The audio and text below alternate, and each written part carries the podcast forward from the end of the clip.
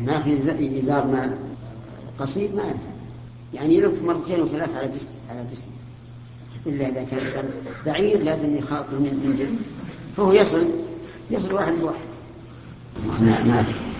هذا شبه واقع إذا التف به لفة كاملة ما استطاع أن يمشي أو يجري في الله. لا يستطيع. يستطيع بس يرفع شوي إلى نصف الساق ويستطيع نعم. يخيط إزاره والله يرتاح يا شيخ. إيش؟ يخيط إزاره. إيه. يرتاح صحيح. إذا خاف ارتاح يرتاح مرة نعم. نعم. باب لبس السلاح للمحرم. وقال عكرمة إذا خشي العدو ولبس السلاح وافتدى ولم يتابع عليه في الفدية. حدثنا عبيد الله عن إسرائيل عن أبي إسحاق عن قوله وقال عكرمة إذا خشي العدو ولبس السلاح وافتدى أي وجبت عليه الفدية ولم أقف على أثر عكرمة هذا موصولا. وقوله ولم يتابع عليه في الفدية يقتضي أنه توبع على جواز لبس السلاح عند الخشية وخولف في وجوب الفدية. وقد نقل ابن المنذر عن الحسن أنه كره أن يتقلد المحرم السيف وقد تقدم في العيدين قول, قول ابن, عمر, ابن عمر للحجاج أنت أمرت بحمل السلاح في الحرم وقوله له وأدخلت السلاح في الحرم ولم يكن السلاح يدخل فيه. وفي رواية أمرت بحمل السلاح في يوم لا يحل فيه حمله وقد تقدم الكلام على ذلك مستوفا في باب من كره حمل السلاح في العيد وذكر وذكر من روى ذلك مرفوعا. ثم أورد المصنف في الباب حديثا قوله ولم يتابع كأن البخاري رحمه الله شبه نقل الإجماع على عدم الفتنة فعلى هذا نقول إذا احتاج إلى حمل السلاح حمله بدون فتنة حدثنا عبيد الله عن إسرائيل عن أبي إسحاق عن البراء رضي الله عنه قال اعتمر النبي صلى الله عليه وسلم في ذي القعدة فأبى أهل مكة أن يدعوه يدخل مكة حتى قاضاهم. لا يدخل مكة سلاحا إلا في القراط. لا يدخل بكسر نعم. حتى قاضاهم لا يدخل مكة سلاحا إلا في القراط. كل هذا من تعصب الجاهلية. يعني يقولون لو دخل في السلاح مسلولا لكان هذا إهانة لنا. فلا يدخله إلا في عنده نعم. هنا ذكر في. العين. نعم. قال قوله ولم يتابع عليه في الفدية من كلام البخاري ولم يتابع على صيغة المجهول أي لم يتابع عكرمة على قوله وافتدى وحاصل الكلام لم يقل أحد غيره بوجوب الفدية عليه. قال النووي لعله أراد إذا كان محرما فلا يكون مخالفا للجماعة. لا المسألة فيما إذا كان محرم. المسألة فيما إذا كان محرم. لأنه لو, لو, لو لبس السلاح في مكة بدون إحرام ما حد يقول عليه فدية. توجيه النووي رحمه الله فيه نظر. نعم. باب دخول الحرم ومكة بغير إحرام ودخل ابن عمر رضي الله عنهما وإنما أمر النبي صلى الله عليه وسلم بالإهلال لمن أراد الحج والعمرة ولم يذكره للحطابين وغيرهم. حدثنا مسلم. المسائل الهامة هل يجوز للإنسان أن يدخل مكة بدون إحرام؟ الجواب اختلف العلماء رحمهم الله في هذا فمنهم من قال لا يجوز إلا في مسائل معينة عينوها كدخولها للحطب ومن له حاجة تكرر وما أشبه ذلك ومنهم من قال لا يلزم الإحرام إلا إذا كان الإحرام فرضه يعني لم يؤدي فريضة الحج والعمرة أو أراد الحج أو العمرة ولو تطوعا وهذا القول هو الراجح وهو الذي ذكره البخاري رحمه الله. فالصواب أن من أدى الفريضة فريضة العمرة والحج ثم سافر إلى مكة لم يلزمه إحرام. إلا أن يريد الحج أو العمرة فلا يتجاوز الإحرام الميقات حتى يدخل ويدل لهذا أن النبي صلى الله عليه وعلى آله وسلم لما سئل عن الحج أفي كل عام قال الحج مرة فما زاد فهو تطوع وهذا عام. نعم.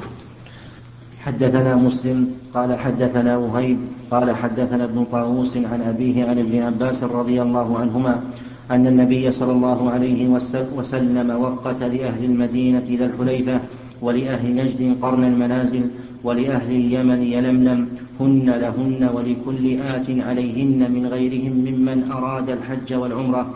فمن كان دون ذلك فمن حيث أنشأ حتى أهل مكة من مكة. هذا سبق الكلام عليه. أليس كذلك؟ حدثنا عبد الله بن يوسف قال أخبرنا مالك عن ابن شهاب عن أنس بن مالك رضي الله عنه أن رسول الله صلى الله عليه وسلم دخل عام الفتح دخل عام الفتح وعلى رأسه المغفر فلما نزعه جاءه رجل فقال إن ابن خطر متعلق بأستار الكعبة. قال فقال اقتلوه.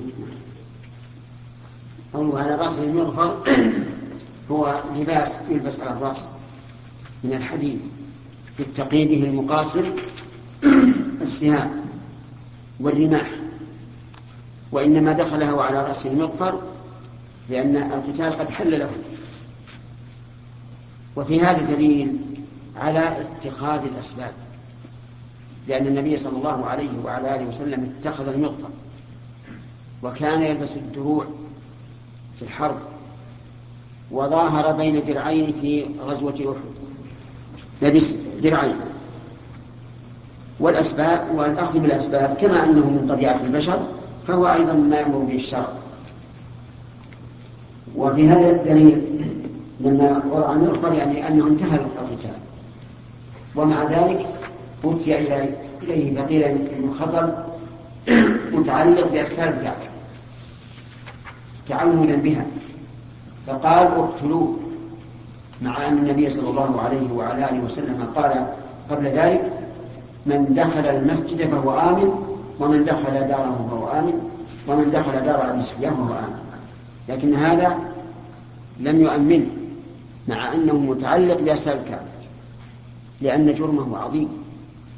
فقد قيل إن هذا الرجل والعياذ بالله كان له جاريتان بعد أن ارتد يعني أسلم أولا ثم ارتد. وكان له عنده جاريتان تغنيان بهجاء النبي صلى الله عليه وعلى آله وسلم. فلعظم ذنبه وجرمه لم تؤمنه الكعبة انتهى الوقت يعني معناها انه ما يجب على الانسان يحج مرتين لو قلنا انه ما في مكة إلا محرم أوجبنا عليه بسم الله الرحمن الرحيم. الحمد لله رب العالمين. وصلى الله وسلم وبارك على عبده ورسوله نبينا محمد وعلى آله وأصحابه وأتباعه بإحسان إلى يوم الدين.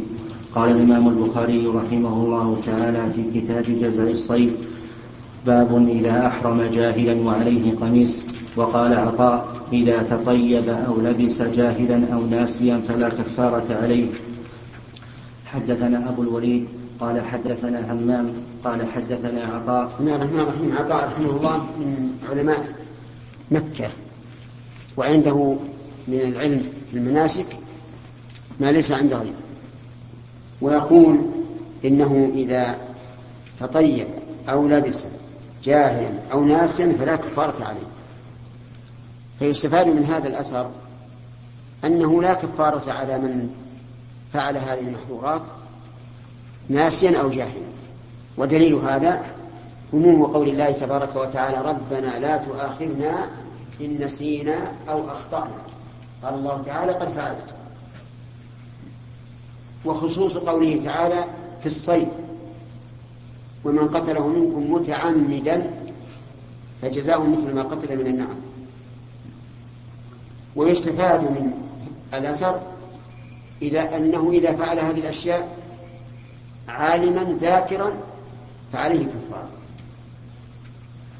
ولكن ما هي الكفارة؟ الكفارة هدية الأذى يعني أن يصوم ثلاثة أيام أو يطعم ستة مساكين لكل مسكين نصف صاع أو يذبح فدية شاة يوزعها على الفقراء. هذا ما ذكره الفقهاء رحمهم الله. وفي نفسي من هذا الشيء لأن النبي صلى الله عليه وعلى آله وسلم لما حرم ما حرم على المحرم من اللباس والطيب لم يذكر ما يجب عليه. والأصل براءة الذمة لكن الإيجاب أي إيجاب أعني إيجاب الفدية فيه تربية للناس. فإذا لم يكن عند الإنسان اقتناع بأن فيها فدية فلينسب هذا إلى العلماء. يقول قال العلماء كذا وكذا ويخرج من عدته. وهذا كما قلت هو تربية لأنك لو قلت للعام البس القميص أو ما أشبه ذلك وليس عليك إلا التوبة سهل عليه هذا. لكن إذا ألزمته بكفارة فإنه يحترز ويبتعد عن المحظورات. الكفارة عندنا. قوله باب باب إذا أحرم جاهلا وعليه قميص أي أي هل يلزمه فدية أو لا؟ وإنما لم يجزم بالحكم لأن حديث الباب لا تصريح فيه بإسقاط الفدية. ومن ثم استظهر المصنف للراجح بقول عطاء راوي الحديث كأنه يشير إلى أنه لو كانت الفدية واجبة لما خفيت عن عطاء وهو راوي الحديث. قال ابن بطال وغيره وجه الدلالة منه أنه لو لزمته الفدية لبينها صلى الله عليه وسلم. لأن تأخير البيان عن وقت الحاجة لا يجوز. وفرق مالك في من تطيب أو لبس ناسيا بين من بادر فنزع وغسل وبين من تمادى. والشافعي أشد موافقة للحديث لأن السائل في حديث الباب كان غير عارف بالحكم وقد تمادى ومع ذلك لم يؤمر بالفدية. وقول مالك فيه احتياط. وأما قول الكوفيين والمزني مخالف مخالف وأما قول الكوفيين والمزني مخالف هذا الحديث؟ كذا. يعني بخلاف هذا الحديث. لا. مش لبعد وأجاب ابن المنير. لكن فهو يعني لعله فمخالف. وأما قول الكوفيين والمزني فهو مخالف لهذا الحديث. وأجاب ابن المنير في الحاشية بأن الوقت الذي أحرم فيه الرجل في الجبة كان قبل نزول الحكم. ولهذا انتظر النبي صلى الله عليه وسلم الوحي. قال ولا خلاف أن التكليف لا يتوجه على المكلف قبل نزول الحكم فلهذا لم يؤمر الرجل بفدية بفدية عما مضى بخلاف من لبس الآن جاهلا فإنه جهل حكما استقر وقصر في علمه وقصر في علم ما كان عليه أن يتعلمه لكونه مكلفا به وقد تمكن من تعلمه. ما ذكر الكفار. ما ما تكلم. ما نتكلم عن الأثر نعم وقوله وقال عطاء ذكره ابن المنذر في الأوسط ووصله الطبراني في الكبير وأما حديث يعلى فقد تقدم الكلام عليه مستوفا في باب غسل الخلوق في أوائل الحج. تكلم عن الحكم من حيث حديث يعلى بن أمية. قوله وقال عطاء مطابقته للترجمة ظاهرة وعطاء هو ابن أبي رباح. قوله إذا تطير أي المحرم جاهلا أو ناسيا وبقول عطاء قال الشافعي وعند أبي حنيفة عند أبي حنيفة وأصحابه تجب الفدية بالتطيب ناسيا وباللبس ناسيا قياسا على الأكل في الصلاة. لا تتكلم عن الكفار. ما نكشف على كل حال يحمل كلامه على أدنى كفارة وهي جزء الأذى. وقد سبق لنا أن مخلوقات الإحرام تنقسم إلى أربعة أقسام قسم ليس فيه شيء. وقسم فيه الجزاء وقسم فيه بدنة وقسم فيه التخفيف في العذاب حدثنا أبو الوليد قال حدثنا همام قال حدثنا عطاء قال حدثني صفوان بن يعلى عن أبيه قال كنت مع رسول الله صلى الله عليه وسلم فأتاه رجل عليه جبة فيها أثر صفرة أو نحوه كان عمر يقول لي تحب إذا نزل عليه الوحي أن تراه. فنزل عليه ثم سري عنه فقال اصنع في عمرتك ما تصنع في حجك. وعض رجل يد رجل يعني فانتزع ثنيته فأبطله النبي صلى الله عليه وسلم. هذا جمع بين حديثين. وإلا فإن قضية العض ما وردت في حديث علي بن لكن الراوي جمع بينهم. باب المحرم يموت بعرفة ولم يأمر النبي صلى الله عليه وسلم أن يؤدى عنه بقية الحج. حدثنا سليمان بن حرب قال حدثنا حماد بن زيد عن عمرو بن دينار عن سعيد بن جبير عن ابن عباس رضي الله عنهما قال بينما رجل واقف مع النبي صلى الله عليه وسلم بعرفة إذ وقع عن راحلته فوقصت أو قال فاقعصت فقال النبي صلى الله عليه وسلم اغسلوه بماء وسدر وكفنوه في ثوبين أو قال ثوبيه ولا تحنطوه ولا تخمروا رأسه فإن الله يبعثه يوم القيامة يلبي. حدثنا سليمان بن حرب قال حدثنا حماد عن أيوب عن سعيد بن جبير عن ابن عباس رضي الله عنهما قال بينما قال بين رجل واقف مع النبي صلى الله عليه وسلم بعرفة إذ وقع عن راحلته فوقصت أو قال فأوقصت. فقال النبي صلى الله عليه وسلم اغسلوه بماء وسدر وكفنوه في ثوبين ولا تمسوه طيبا ولا تخمروا رأسه ولا تحنطوه فإن الله يبعثه يوم القيامة ملبيا.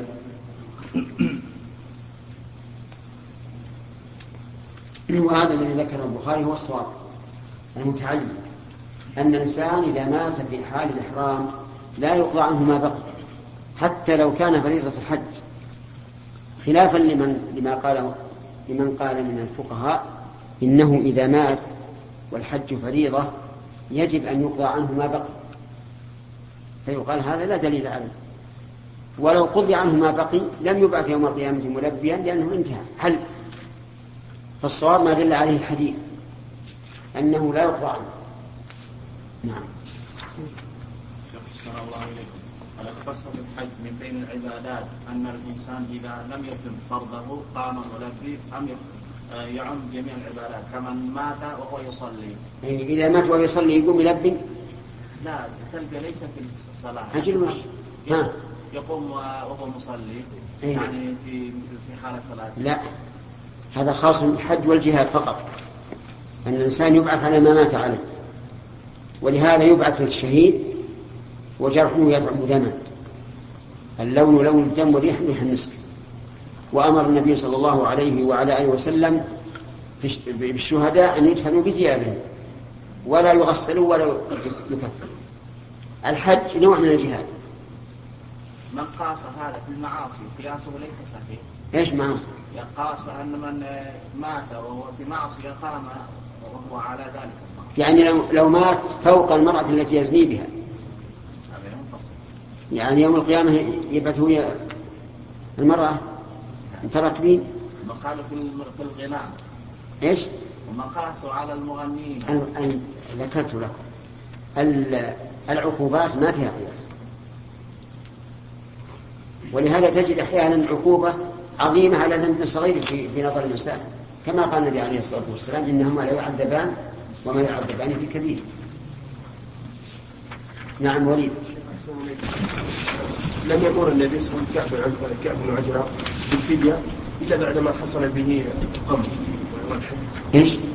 لم يأمره بالفدية بفدية الأذى إلا بعدما وقع هذا المحظور من من كعب. يعني أنه أنه بعدما أمره أن يحفظ رأسه فهل نقول كذلك في بقية المحظورات؟ يعني حيث النبي صلى الله عليه وسلم أخبر بها لكن لم يقع من أحد. إيش لم؟ لم؟ يقع هذه المحظورات من أحد. فيحمل أن أنه يعني تجبر يا شيخ. نعم الشيخ الشيخ كعب بن عجرة رضي الله عنه حصل له ما حصل. ف- فأنزل الله الآية. وقبل هذا يا شيخ لم لم ندري بفدية الأذى. كيف؟ لم نعلم بفدية الأذى. حلق- في حلق الرأس؟ يعني قبل وقوع هذا. قبل نزول الآية. نعم. طيب. طبعا الآية هذا نقول مثل ما قال ابن بطال بالنسبة ل- لعلي بن لعلى بن اميه حديث علي بن اميه إن هذا تلبس بالخلوق قبل أن ينزل حكمه يحيى صلى الله عليه هذا الذي توفي وهو محرم إذا أتم بعضه بدون إذا إذا أتم بعده يعني إذا أتم أهله الحج بعده وتوفي في الحج. وأتم أهله نعم. من الحج نعم. وما أمر بهذا. من؟ المتوفى. إي نعم. لكن هو لم يأمر به. لم يأمر يعني لم يوصي به. إي نعم. ولكنه شرعا عند هؤلاء. نعم. مأمور به. لأنهم يرونه يجب أن يتم. فإذا أتموا لا نقول لا تتم. إذا أتموا نقول لا تتم وسبحان الله رجل واقف بعرفة يقول تعالى رجل. أحلم وقف بعرف بقية اليوم وامشي. أو إنسان قد انصرف من عرفة. بات بمزدلفة نقول أيضا آه، احرم ورمي الجمرات و, و, و بيت بمنى. إذا أتموا جهلا إذا أتموا جانا إن شاء الله. يغفر الله لهم إذا لم يصب. لا يظهر لي هذا. إذا أتموه فقد أتموه بمقتضى الشرع عندهم فيكون تحلل. نعم. باب سنة المحرم إذا مات. حدثنا يعقوب بن إبراهيم قال حدثنا هشيم قال أخبرنا أبو بشر. عن سعيد بن جبير عن ابن عباس رضي الله عنهما أن رجلا كان مع النبي صلى الله عليه وسلم فواقصته ناقته وهو محرم فمات. فقال رسول الله صلى الله عليه وسلم اغسلوه بماء وسدر وكفنوه في ثوبيه ولا تمسوه بطيب ولا تخمروا رأسه فإنه يبعث يوم القيامة ملبيا باب الحج والنذور عن الميت. والرجل يحج عن المرأة. حدثنا موسى بن إسماعيل قال حدثنا أبو عوانة عن أبي بشر عن سعيد بن جبير عن ابن عباس رضي الله عنهما أن امرأة من جهينة جاءت إلى النبي صلى الله عليه وسلم فقالت إن أمي نذرت أن تحج. إن أمي نذرت أن تحج فلم تحج حتى ماتت. أفأحج عنها؟ قال نعم حجي عنها. أرأيت لو كان على أمك دين أكنت قاضيته؟ اقضوا الله فالله أحق بالوفاء. هذا دليل على أن من مات وعليه حج واجب أنه يحج عنه وليه أو غيره من الناس. وشبه النبي صلى الله عليه وسلم دين الله بدين الآدمي ثم قال الله أحق بالوفاء. فاختلف العلماء رحمهم الله فيما إذا تزاحم دين الله ودين الآدم في التركة فما الذي يقدم؟ قال بعضهم يقدم حق ال- الآدمي لأنه مبين على المشاحة. مثاله رجل عليه مئة ريال, مئة ريال زكاة وعليه مئة ريال الدين و- ولم نجد خلفه إلا مئة ريال. يقول هؤلاء القوم يؤدى مئة ريال تؤدى إلى صاحب الدين لأن حق الله مبني على العفو وحق الآدم مبني على المشاحة. وقال آخرون يقدم حق الله فتدفع الزكاة وصاحب الدين إن كان صاحبه إن كان المدين قد أخذه يريد أداءه أدى الله عنه. قالوا لأن النبي صلى الله عليه وعلى آله وسلم قال فالله أحق بالوفاء. فالله أحق بالوفاء. وقال آخرون بل يتحاصان. وقالوا إن معنى قوله أحق بالوفاء يعني إذا جاز قضاء دين الآدمي فقضاء دين الله من باب أولى. والمرأة ما سألت عن دين الله ودين الآدمي حتى يقال إن الرسول صلى الله عليه وسلم أمر بتقديم حق الله. لكنه بين لها أن القياس يقتضي أن حق الله أن دين الله أحق بالوفاء. لكن الترجمة الآن والحديث البخاري رحمه الله يقول باب حج المنذور عن الميت والرجل يحج عن المرأة. والحديث الذي حج امرأة عن امرأة فلا بد أن نتكلم عن الشارع قوله والرجل يحج عن المرأة يعني أن حديث الباب يستدل به على الحكمين وفيه على الحكم الثاني نظر لأن لفظ الحديث أن امرأة سألت عن نذر كان على أبيها فكان حق الترجمة أن يقول والمرأة تحج عن الرجل وأجاب ابن بطال بأن النبي صلى الله عليه وسلم خاطب المرأة. امرأة امرأة عن امرأة ولا لا؟ طيب بعد. أي نعم وأجاب ابن بطال بأن النبي صلى الله عليه وسلم خاطب المرأة بخطاب دخل فيه الرجال والنساء وهو قوله أقضوا الله قال ولا خلاف في جواز حج الرجل عن المرأة والمرأة عن الرجل ولم يخالف في جواز حج الرجل عن المرأة والمرأة عن الرجل إلا الحسن بن صالح. انتهى. والذي يظهر لي حسن. إلا الحسن بن صالح. والذي يظهر لي أن البخاري أشار بالترجمة إلى رواية شعبة عن أبي بشر في هذا الحديث فإنه قال فيها أتى رجل النبي صلى الله عليه وسلم فقال إن أختي نذرت أن تحج الحديث وفيه فاقض الله فهو أحق بالقضاء. أخرجه المصنف في كتاب النذور وكذا أخرجه أحمد والنسائي من طريق شعبة. إيه هذا اللفظ واضح. نعم.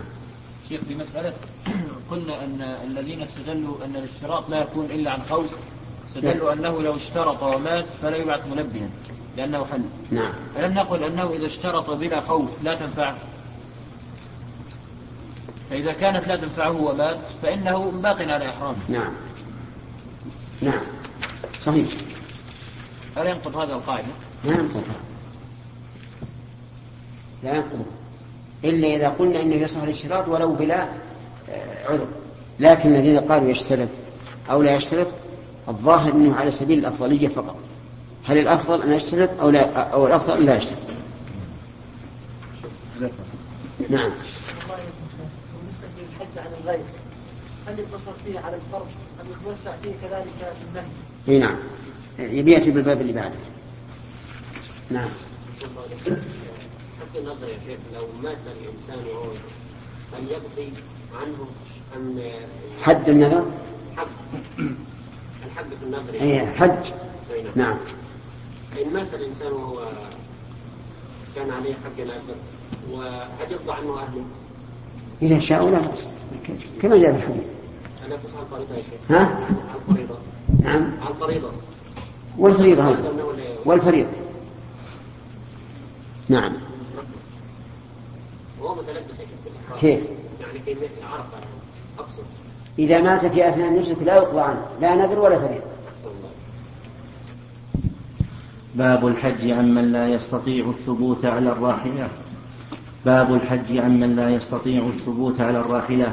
حدثنا أبو عاصم عن ابن جريج عن ابن شهاب عن سليمان بن يسار عن ابن عباس عن الفضل بن عباس رضي الله عنهم أن امرأة حاء حدثنا موسى بن إسماعيل قال حدثنا عبد العزيز بن أبي سلمة قال حدثنا ابن شهاب عن سليمان بن يسار عن ابن عباس رضي الله عنهما قال جاءت امرأة من خثعم عام حجة الوداع قالت يا رسول الله إن فريضة الله على عباده في الحج أدركت أبي شيخا كبيرا لا يستطيع أن يستوي على الراحلة فهل يقضي عنه فهل يقضي عنه أن أحج عنه؟ قال نعم. هذه المسألة أيضا إذا كان الإنسان عاجزا عن الحج نظرنا إن كان العجز يرجى زواله يعني كإنسان أصيب بزكام أو حمى أثناء الحج يعني أثناء وقت الحج فهذا يرجى زواله فيقال لا يحج عنه. لأنه يمكن أن يؤدي الفريضة بنفسه. أما إذا كان عجزه مستمرا كالكبر والمرض الذي لا يرجى برؤه والهزال الشديد وما أشبه ذلك فهذا يحج إن- لكن هل يحج على سبيل الوجوب أو على سبيل الاستحباب؟ إن كان عنده مال فإنه يحج عنه على سبيل الوجوب. لأن المرأة لما قالت للنبي صلى الله عليه وسلم أدركت أبي فريضة الله على عباده بالحج أقرها على هذا مع أنه في بدنه لا يستطيع لكن عنده مال. فهنا نقول يجب أن يقام من يحج عنه. أما إذا لم يكن له له مال فإنه لا يجب عليه الحج. بالنسبة لحج النفل حج النفل عن الحي المستطيع وغير المستطيع. على المشهور من المذهب عندنا في الحنابلة أنه جائز. وعن أحمد رواية أنه لا يجوز الاستناء الحج عن الغير في النفل وقال إن الفريضة جازت للضرورة وأما النفل فلا ضرورة. فمن أراد أن يحج فليحج ومن لا يريد فلا يقيم من يحج عنه. لأن الحج عبادة والعبادة يقصد أن يقوم الفاعل بها حتى تؤثر على قلبه وصلاحه. أي فائدة للإنسان إذا قال يا فلان حج عني تطوعا وهو جالس في سهوه ولهوه يتمتع بكل ما يتمتع به. أي فائدة وربما يكون يتمتع بأشياء محرمة. اعتمادا على إيش؟ على أن هذا حج عنه. هذه ليست عبادة. فالذي نرى أن حج النفل لا يصح لا تصح الاستنابه فيه. ويوق... الا إلا لعاجز. ويقال للإنسان إما أن تحج بنفسك وإلا فلا. ثم نرشده إلى ما هو أفضل. ونقول بدلا من هذا أعط الدراهم التي تريد أن تحج بها أعطها إلى شخص فقير ليحج بها فرضا. وتكون هنا قد أعنته على حج الفرض. وقد ثبت عن النبي صلى الله عليه وسلم أن من جهز غازيا فقد, فقد غزا. فيرجى كذلك أن من أعان شخصا على غير الجهاد يرجى له أن يكون له مثل أجر. نعم. أحسن الله إليك. من مات ولم يحج الفريضة لكنه وصى أن يبنى مسجد بماله. وهذا غير واجب. هل يبنى مثلا ما وصى به أم يحج عنه؟ لا يبدأ بالفريضة أولا لأن الفريضة دين. فإذا فضل شيء بقيت الوصية من ثلث الباقي فأقل إلا إذا أجاز الورثة مثال ذلك رجل خلف أربعمائة دينار. مئة دينار يحج بها عنه. يبقى ثلاثمائة دينار. ننظر هذا المسجد الذي أوصى به هل يستغرق أكثر من مئة دينار؟ إن قالوا نعم قلنا لا تنفذ الوصية إلا بمقدار مئة دينار. ما لم يوجد الورثة وهم مكلفون بالغون مرشدون إذا كان اصبر وأما إذا كان الذي أوصى به مئة يعني يستوعب مئة دينار فأقل فيجب أن يقام بالوصية. لأن الوصية من الثلث فأقل جائزة سواء أذن الورثة أم لم يأذن. نعم. شيخ إذا كان هو صحيح ويقدر على الحج ولم يحج نعم. يوصي به؟ نعم. ولم يوصي به. هذه مسألة معروف المعروف عند الفقهاء أنه يجب أن يحج عنه. ولكن الصواب أنه لا يحج عنه وأنه لو حج عنه لم ينفعه. لأن الرجل ترك فريضة من فرائض الإسلام وهو حي صحيح. قال ابن القيم رحمه الله في تهذيب السنن وهكذا جميع العبادات الواجبة. إذا تهاون الإنسان بها حتى مات لا تقضى عنه. لكن ينبغي أن نستثني الزكاة. لو أن الإنسان بخل بها حتى مات.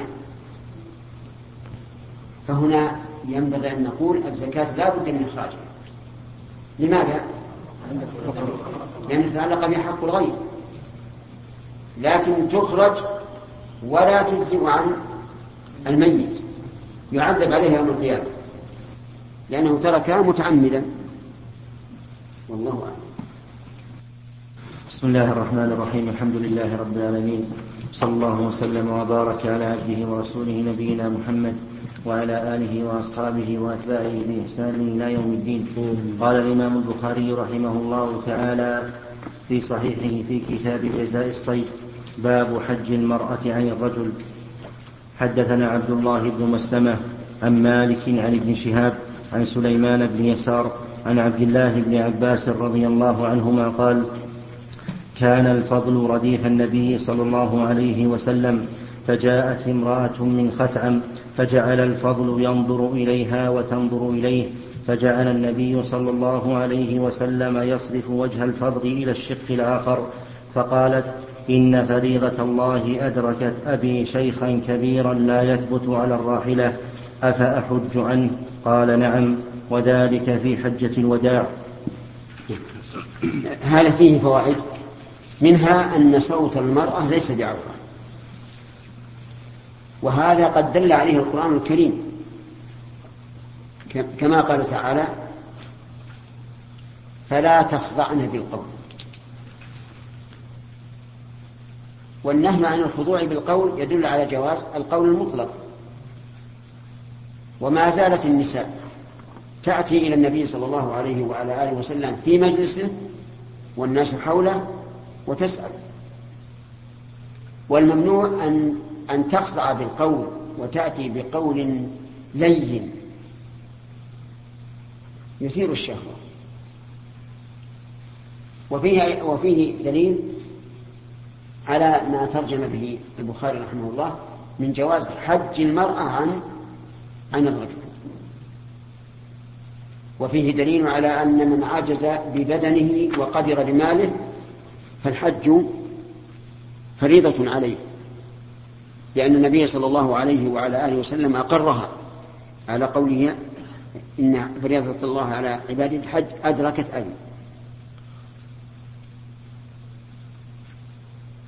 ولكن يبقى هل هي تريد أن تسأل الحج عنه الآن؟ يعني هذه السنة أو في المستقبل؟ فيه احتمال. أما إذا قلنا أفع إن المراد المستقبل أفحج عنه فلا إشكال. وأما إذا قيل المراد هذا العام فيبقى إشكال. وهو هل هذه المرأة أدت الفريضة عن نفسها أو لا؟ يغلب على الظن أن لا لأن الحج لم يجب إلا في السنة التاسعة. فإذا قلنا هكذا قلنا كيف تحج عن أبيها؟ ينبني على خلاف العلماء. هل يجوز أن يؤدي الفريضة عن الغير؟ من لم يؤدي الفريضة عن نفسه؟ والخلاف في هذا معروف. وإذا قلنا أنها قد حجت وأن هذه الحج لأبيها. فكيف تسأل تقول أبا حج عنه وقد أحرمت بالحج عن أبيها؟ فالجواب سهل. أن نقول أفحج عنه يعني أفأستمر في الحج عنه أو لا؟ وعلى كل